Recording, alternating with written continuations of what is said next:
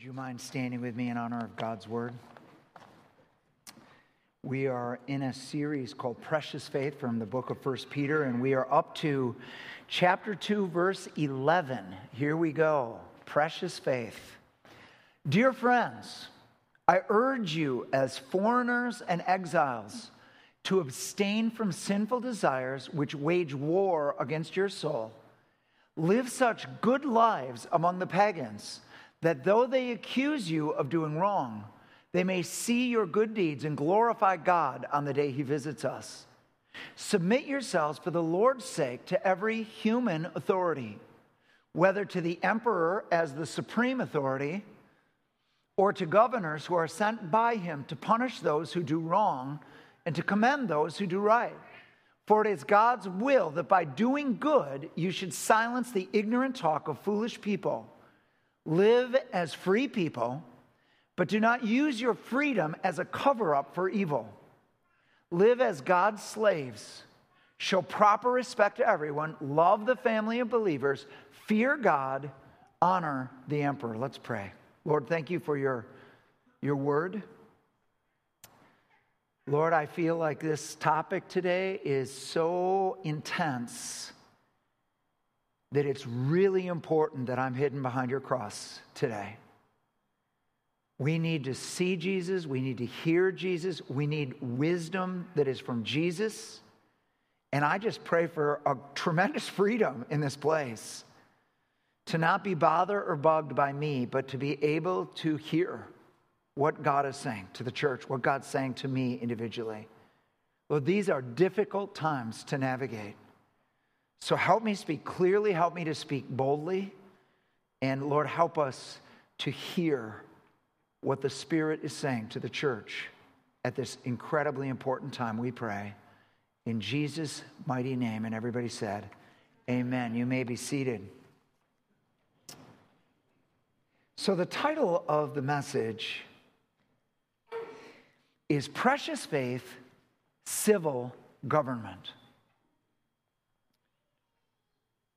So, in the two verses before this, which we did last week, Peter says, We are a holy nation before God. This, to, to understand this, is to be able to understand and grasp the whole book. The whole book is written to exiles and strangers, not geographical because they're, they're living right where they grew up, but because of their uh, experience with Jesus, because they have become part of the kingdom of God, because they've been born again to a living hope, they are now part of a new nation, heaven's nation. It's a new culture. They are now living on earth as exiles or foreigners. This isn't where you're from. Your citizenship is now in heaven. And that's how you need to think to understand your time here, to understand the brevity of your time here. You are not home yet. We are not there yet. We are living as exiles, as foreigners down here.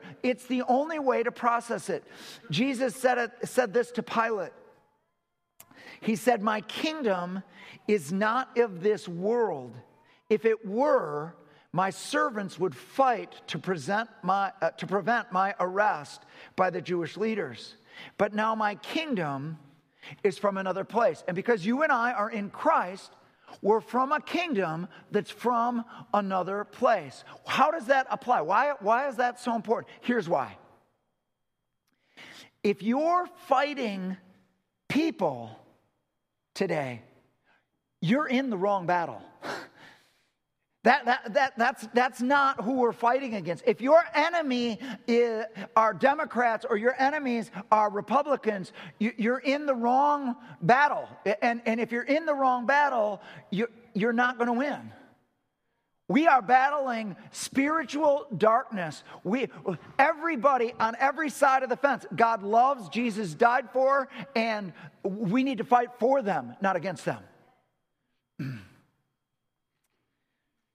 However, even though we're not from here, we are living here. We are living in time. We are living under a government. And Peter says this is a very important part of your testimony. You need to honor the government that you're living in. You need to honor, in their day, it was an emperor. In our day, it's a president. You need to honor those that are ruling in civil authority. You need to have a right heart toward them because it's part of your testimony. So, we're going to talk for just a moment. This is point one our response to civil government. Three responses to civil government. One, honor them always. For the Lord's sake, he says, subject yourself to civil authorities. What, what does this mean? It simply means this civil authority was not something made up by man. Man didn't decide, we're going to put people over you. God decided it.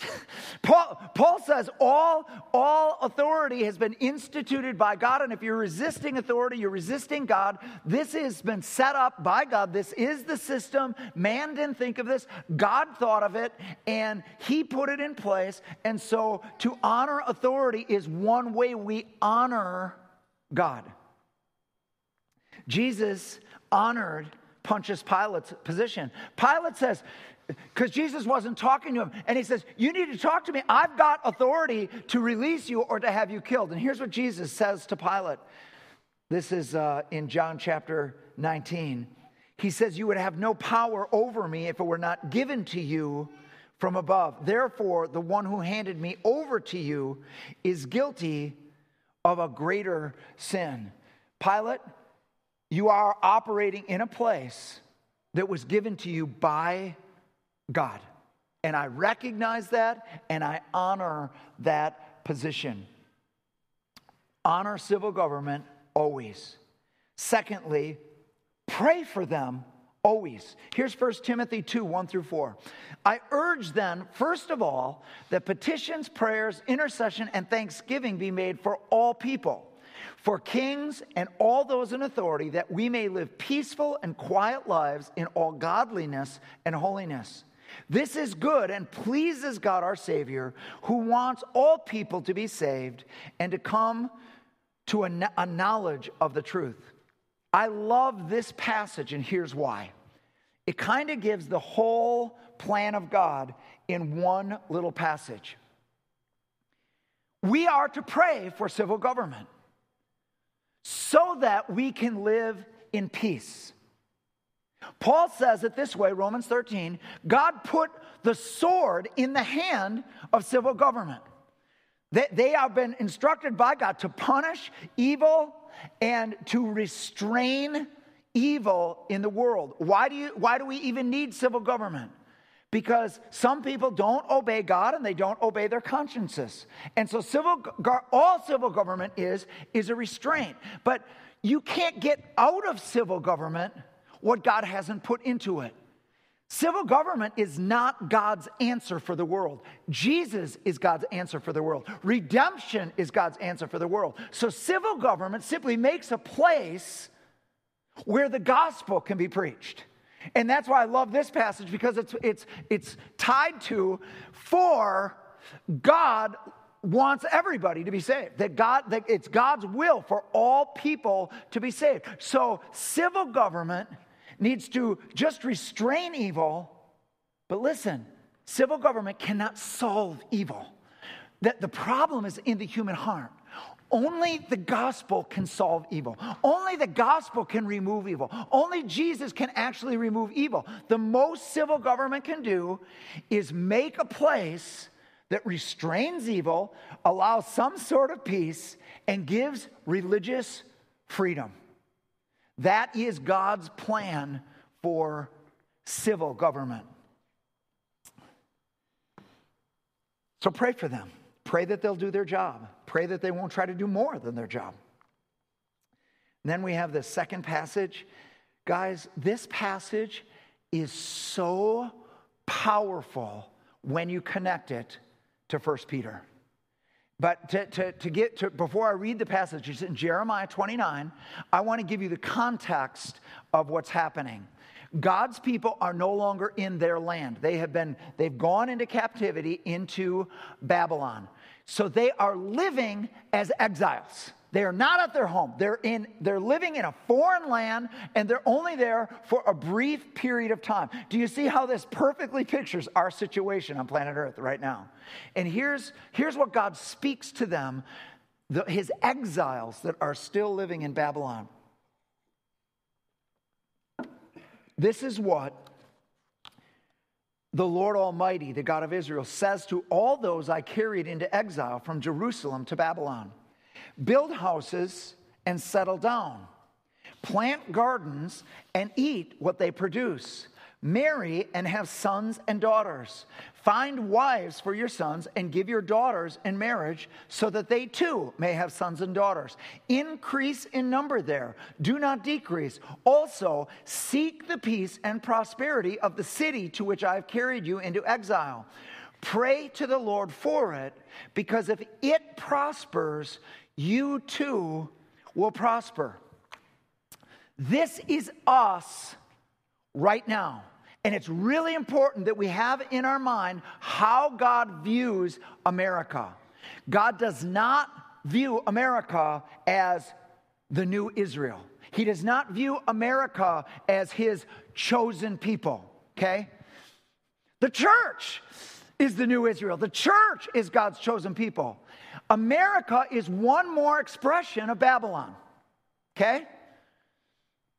It's really important because if you think America's Israel, you're going to go very, very dark because we, we're going to be judged because God wants Israel to do this and God wants Israel to do that and we're disobeying God. Listen, God doesn't expect much from Babylon. What God, who God expects stuff from is his own people that are living there. We're God's chosen people and we are living in Babylon. America is one more expression of Babylon. So, what are the instructions to those living in Babylon? Seek its peace, seek its prosperity, pray for it. If it prospers, you will prosper. Be good citizens of where you're living. And of course, living in America in a democracy is very different than living in Babylon under a really tyranny. We've got rights and we've got, but the point is this live there, dwell there, marry there, build there, and pray for that place. Seek its peace, because if it prospers, you will prosper. So, what happens in America does affect us, doesn't it?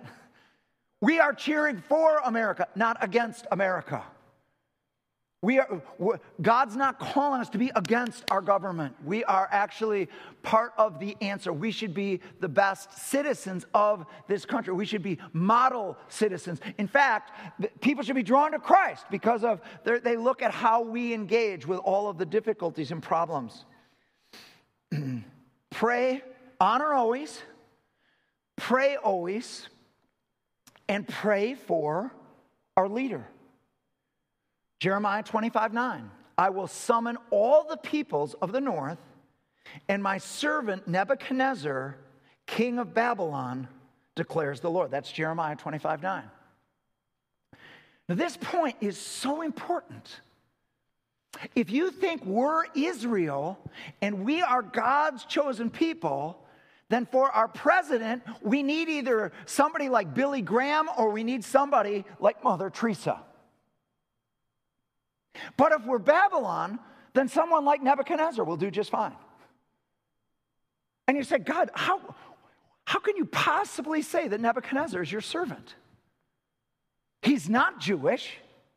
When we get introduced to Nebuchadnezzar, we find out that he trusts no one except for himself that he's, he's an ungodly man. So, how can God, how dare God say, That is my servant Nebuchadnezzar? I'm going to use my servant Nebuchadnezzar. How dare he say that? What is God saying to all of us? Here's what he's saying I transcend civil government. Nebuchadnezzar will do. I can use him. I've got a bigger purpose that's bigger than who you think and who, uh, who, who people think because I have got a purpose and I can use people that are ungodly. I can use people that don't even know me yet. And if you read the story of Nebuchadnezzar, oh my, It's an amazing story of the mercy of God.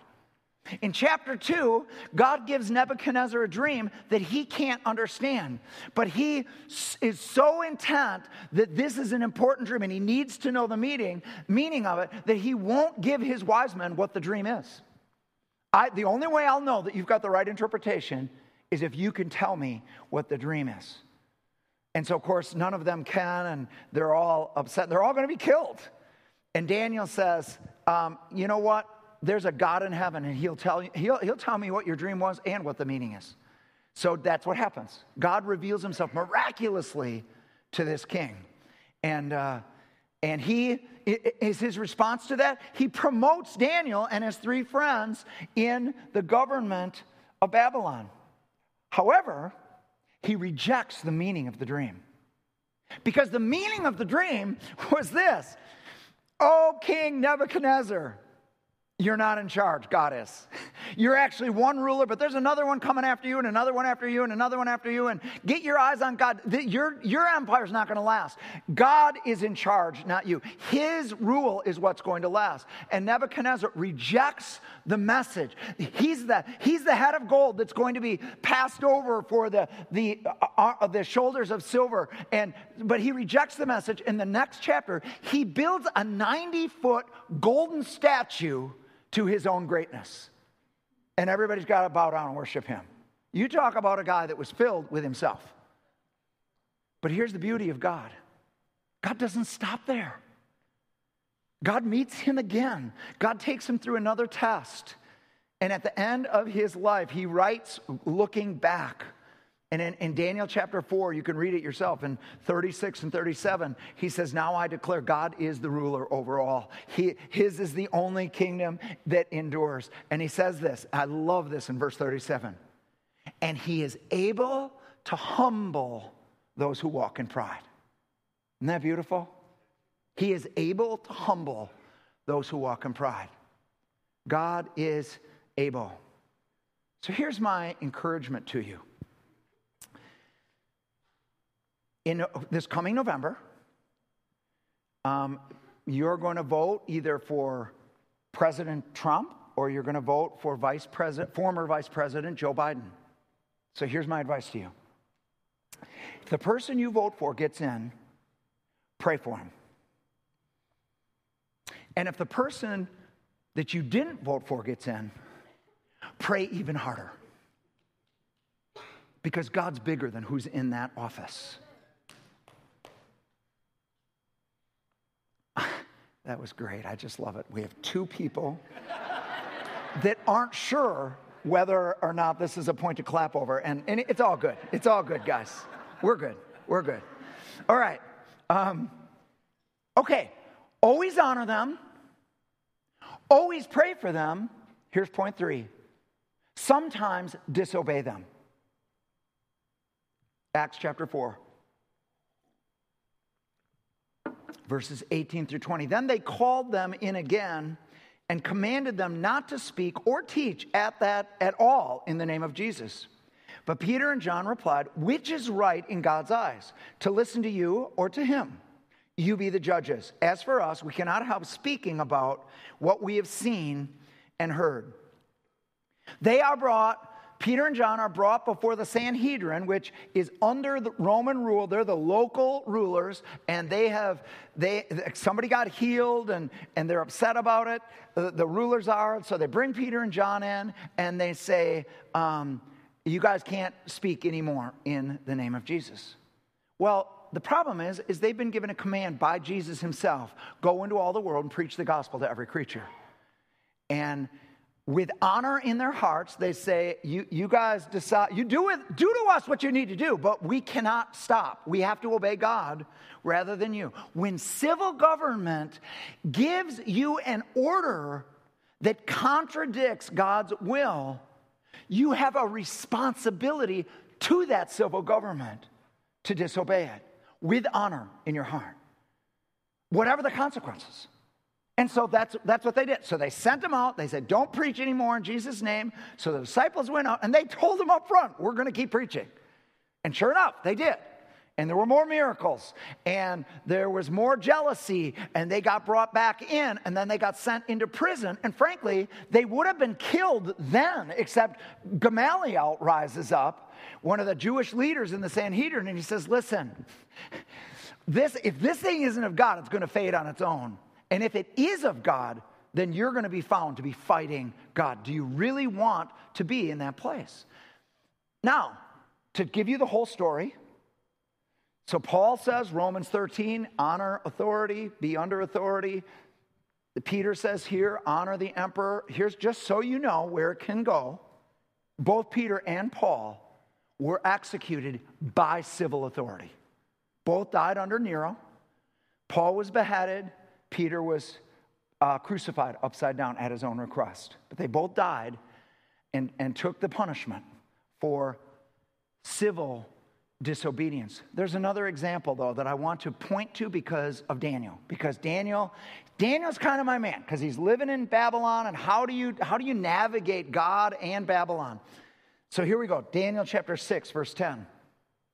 Now when Daniel learned that the decree had been published, he went home to his upstairs room where the windows opened toward Jerusalem. Three times a day he got down on his knees and prayed giving thanks to his God just as he had done before. So, a couple of the leaders in Babylon got the king stirred up, actually, to attack Daniel, and had to make this law that no one can pray to any other God rather than you, Darius. And it says in our text, Daniel knew exactly what the law was, but it was an unjust law. It was, it was a wrong law.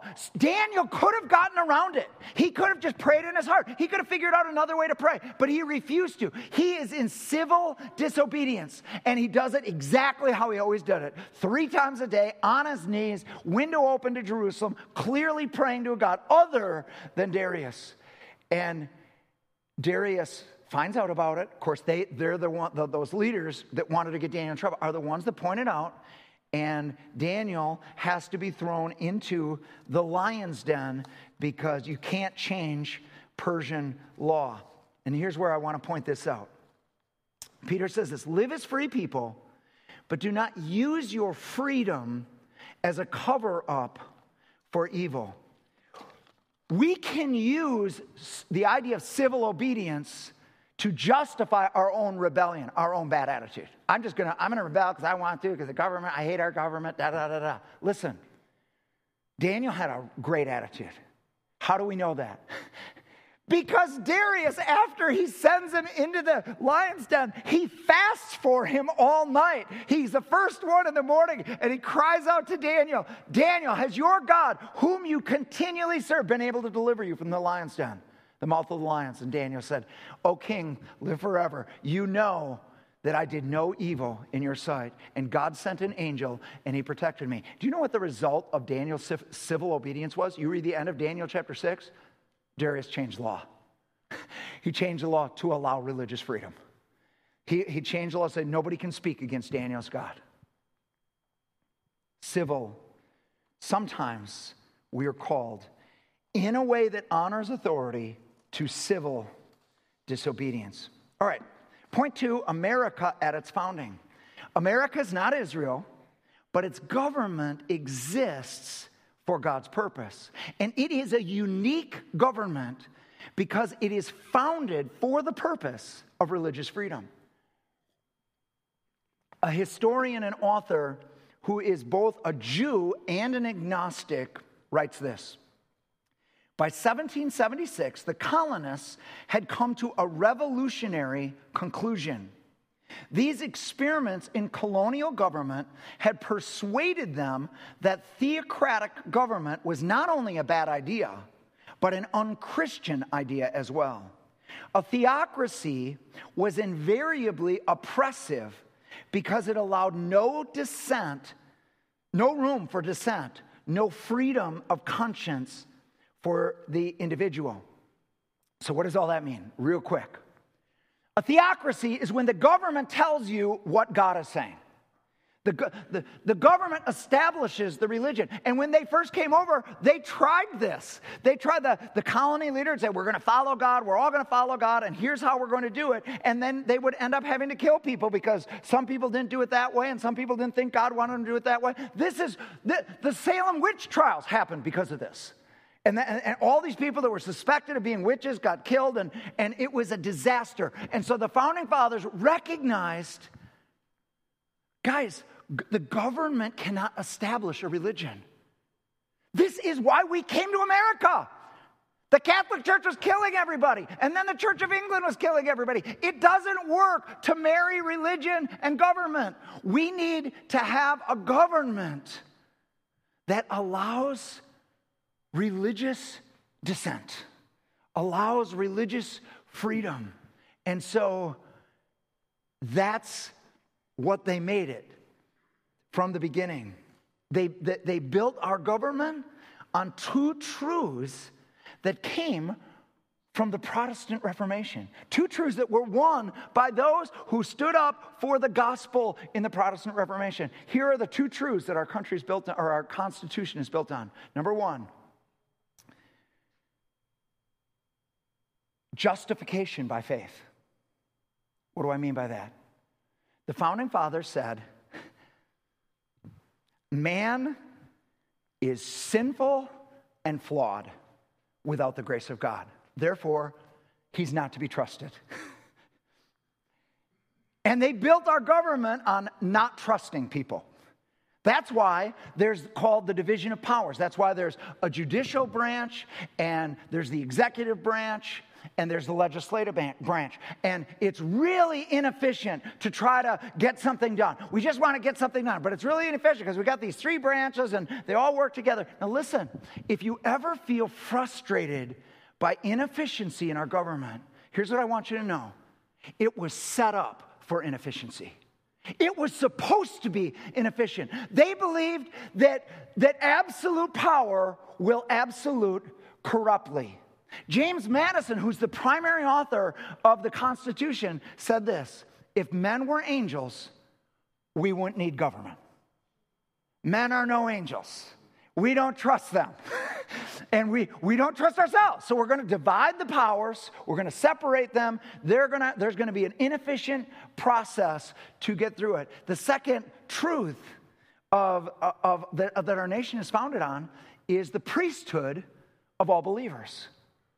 The founding fathers believe this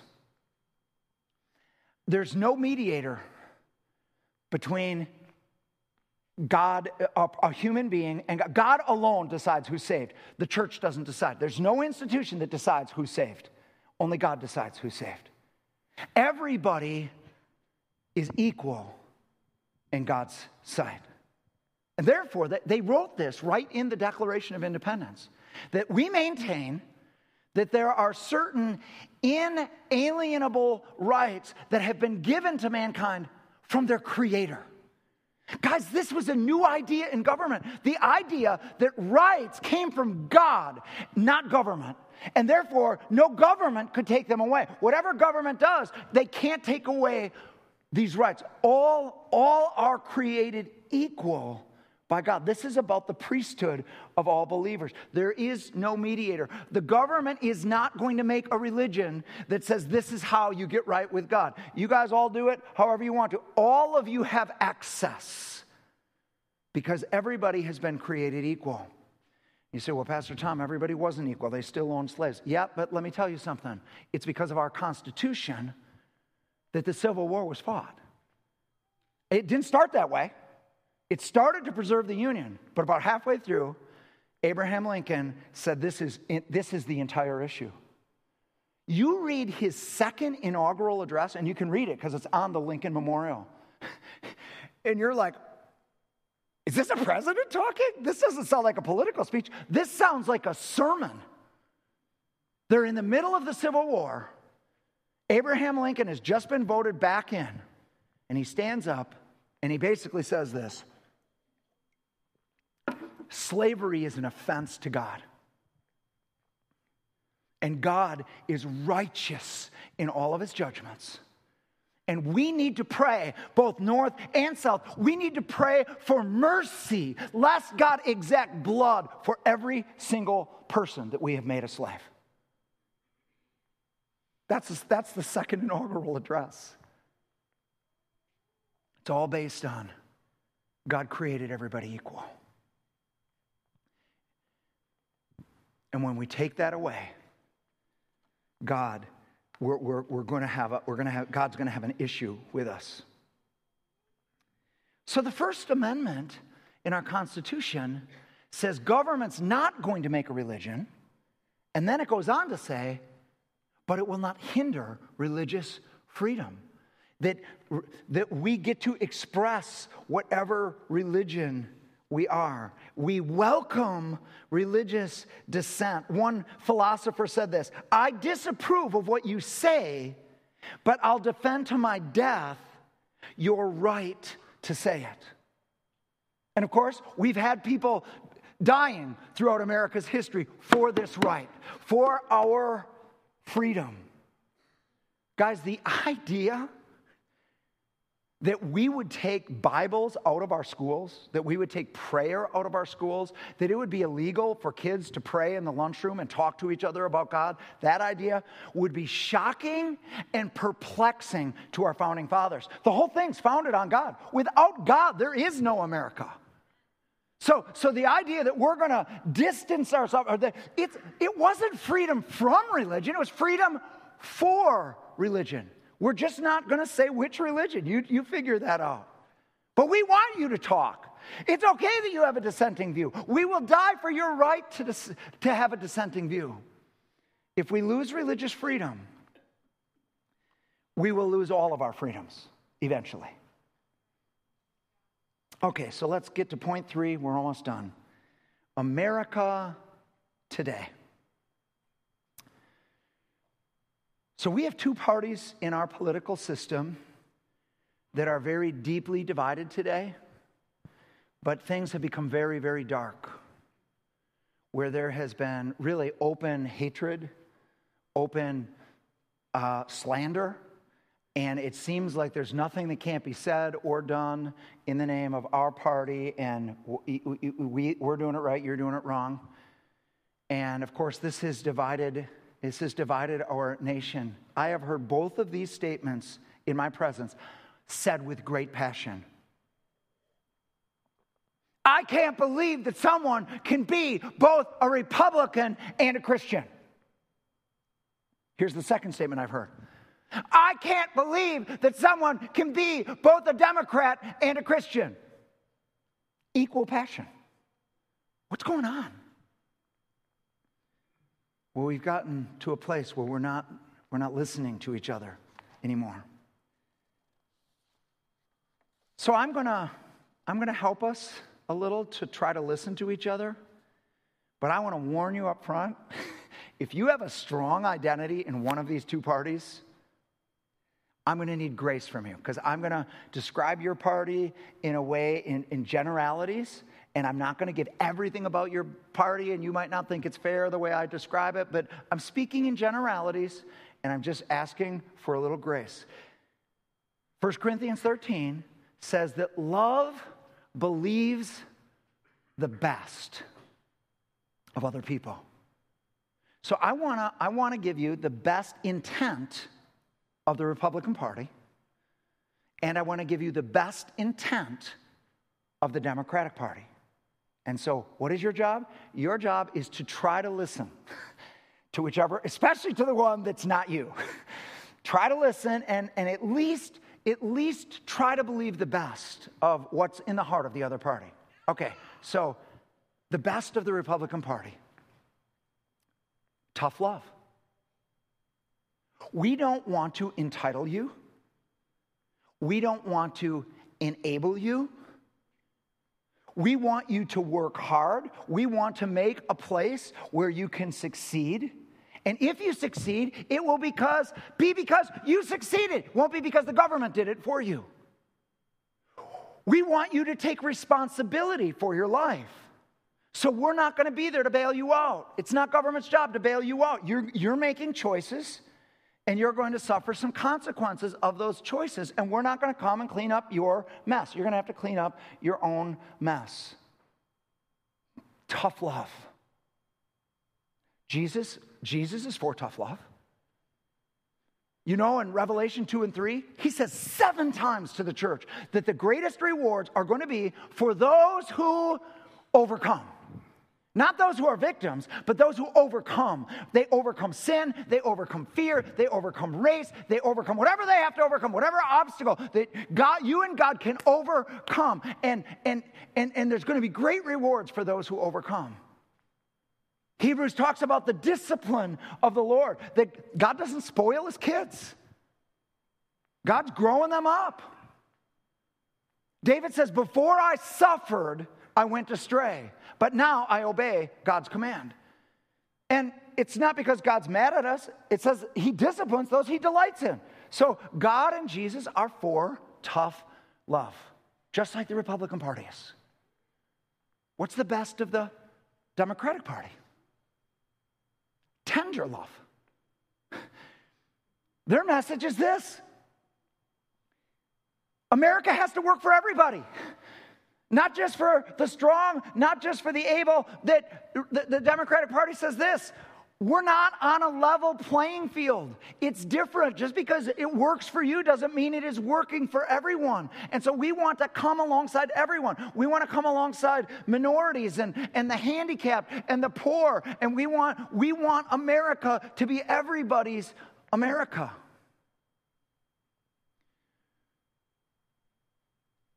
And of course, Jesus was for tender love. We see in the Gospels, Jesus is for women who were very oppressed in that time. He's for the leper who's, who's on the outside. He's for the foreigner. Jesus takes up the cause of those on the fringes of society. He has tender love, just like the Democratic Party. So can we just we, can we just own that the intent, the overall intent of both parties is part of the heart of God? Okay, so let's move on to the solutions they offer. And I'm, I'm thrilled that there's one human being in this room that agrees with me. so here's the solutions they offer. Republican solution is this.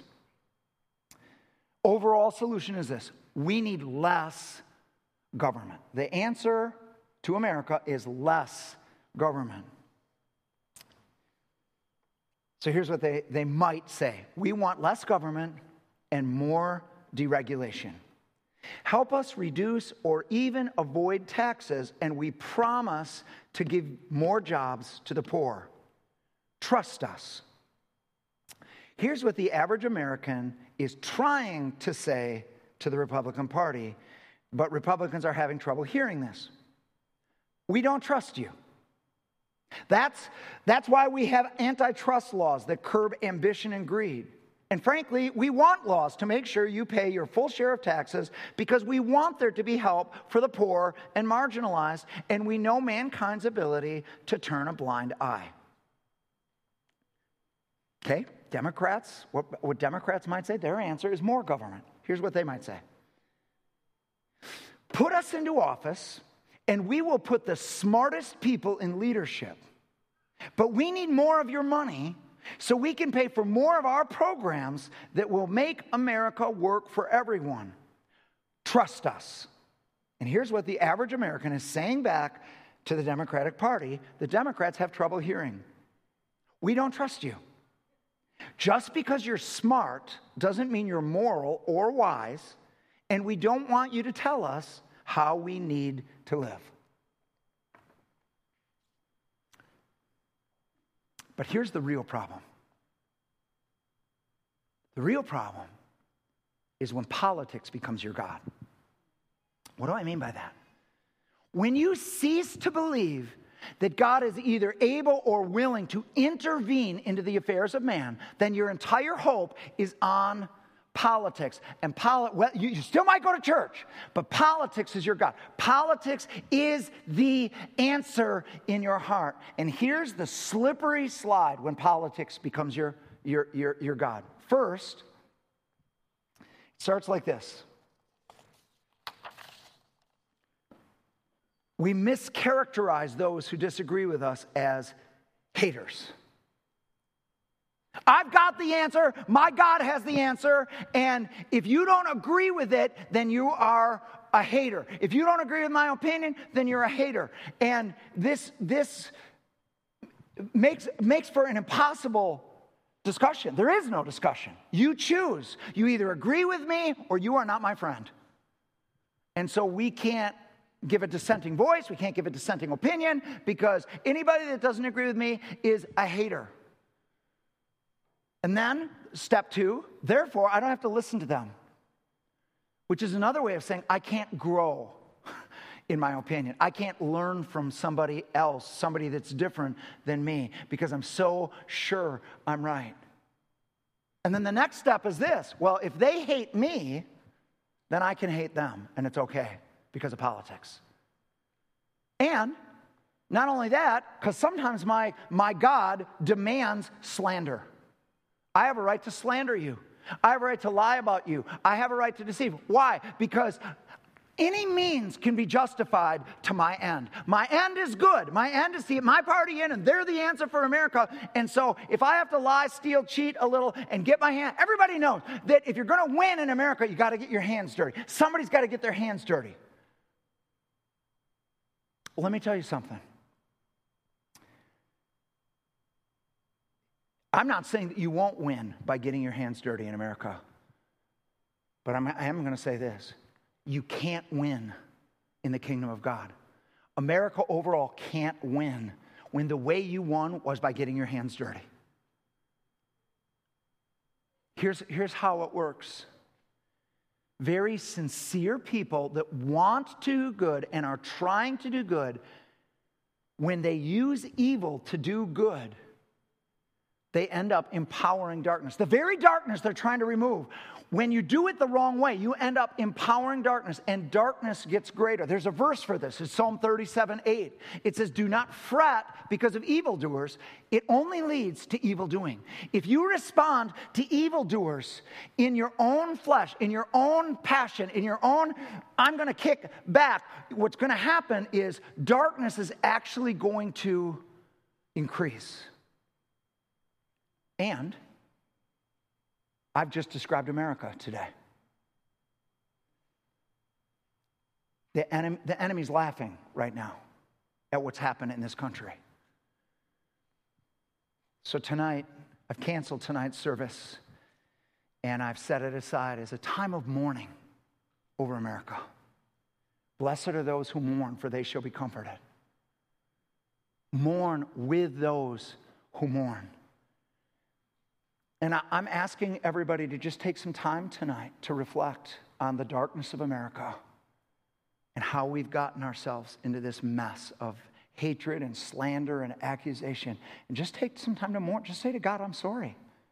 I'm sorry, God. We're sorry. Part of what I'm going to do, I'm going to march tonight with our African American brothers and sisters. We're meeting at the library mall at 5:30 if you want to be part of it. Um, it's, a, it's put on by different groups that I may not agree with all of their stuff, but I do love them. I value them. And I know that they're hurting, and I want to be part of that.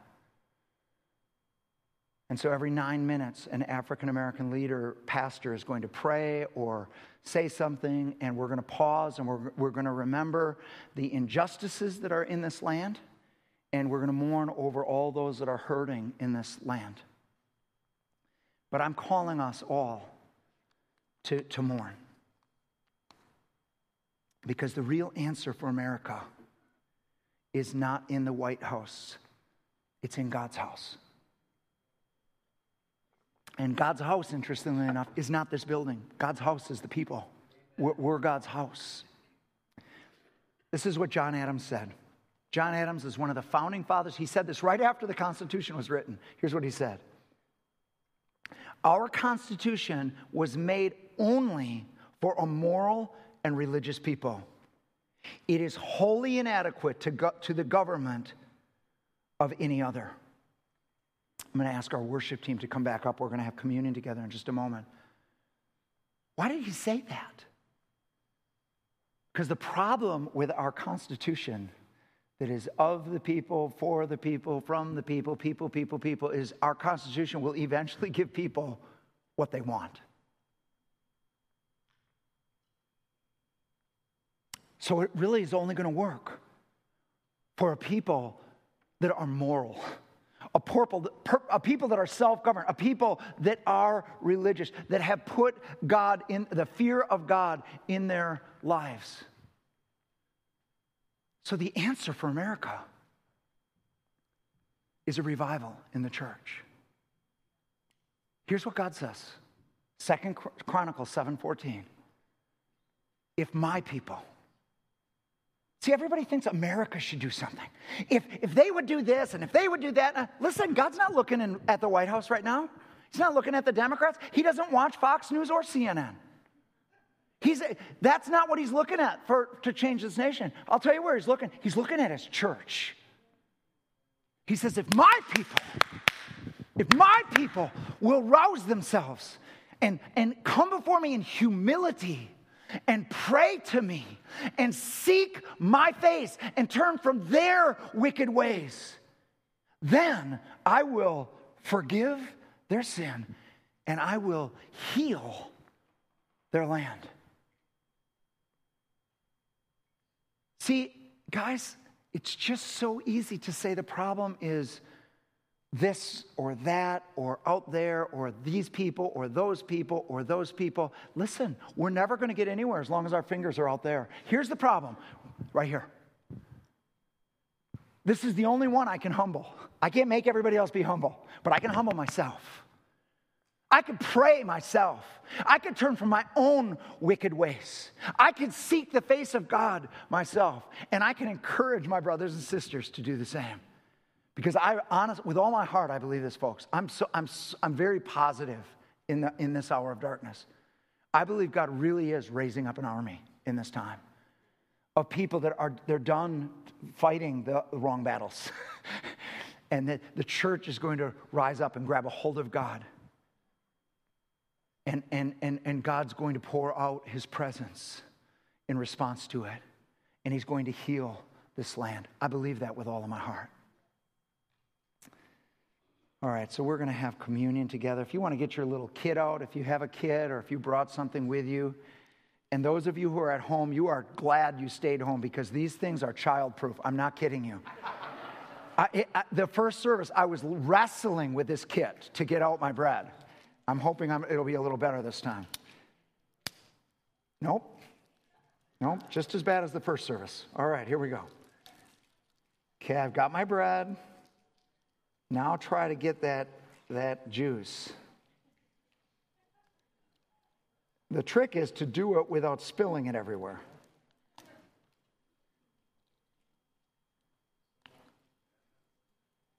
There's something in me that wants to find a woman with long fingernails right now. Oh, it doesn't work with long nails, even, they said. All right, this is, I guess this is open enough for me. All right. I can get something out of there. All right, communion. So here's what Paul says. This is 1 Corinthians chapter 11. He says, Before you have communion, judge yourself so that you don't take communion in an unworthy way. He says, if you, if you refuse to judge yourself, you're going to be disciplined by God because God loves you and He doesn't want you to be condemned. So He'll have to discipline you. But Paul says, when you have communion, judge yourself. Here's my, here's my advice to you don't be soft on yourself. Don't excuse yourself. Don't assume that you are without sin and that you, you've got it together and the problem. Let's, let's be hard on ourselves. God, go ahead and speak. Holy Spirit, go ahead and speak. God's not into false guilt. The idea that God just wants everybody to go around feeling guilty. No, Jesus died for our guilt. God, Jesus wants to remove guilt. But sometimes we really are guilty and we need that guilt removed. And we need to own our sin.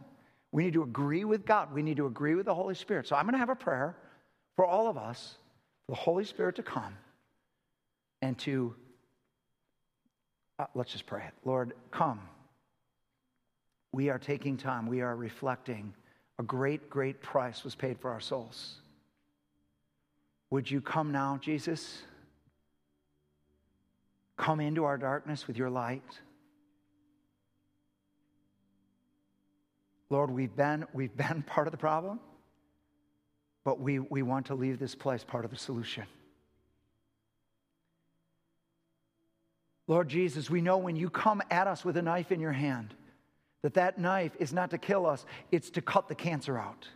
You come with gentleness and delicacy, and you know right where the cancer is and how to preserve us and remove what's wrong. Would you come, Jesus? We open our hearts, we open our lives to you. Would you come and cut out the cancer, God?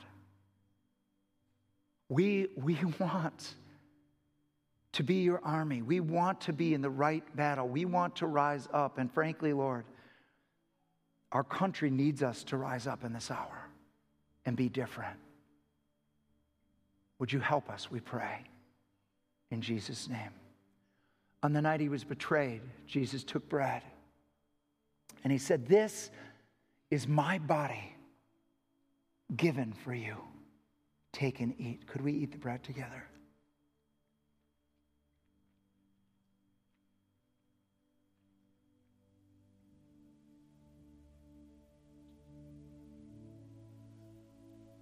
When the supper was ended, he took the cup and he said, This is my blood, the blood of the new covenant, the new agreement that God is making with mankind.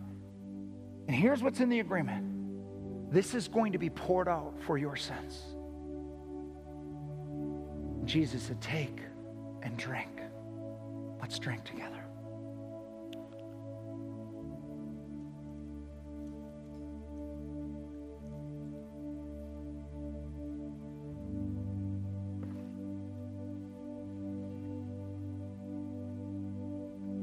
You mind now standing in the presence of God? We're going to do one more song together before we close.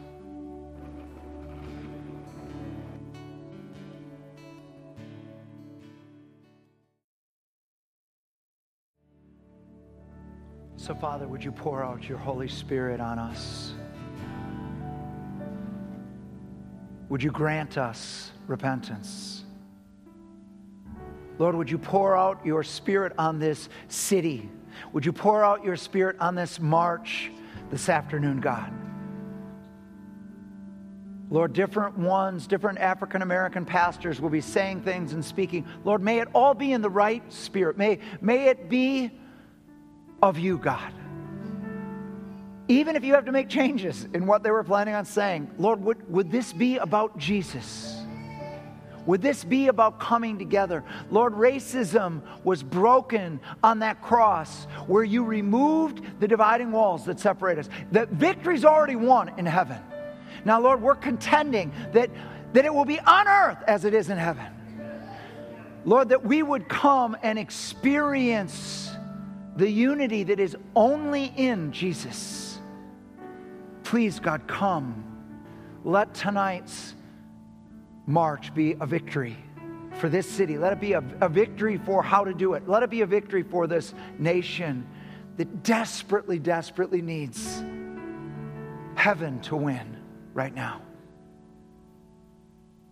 Father, thank you for being here today. Thank you for helping us navigate these difficult, difficult times. Send us out as part of your solution, we pray. We love you, Lord, in Jesus' name. Amen. Amen, guys. God bless you.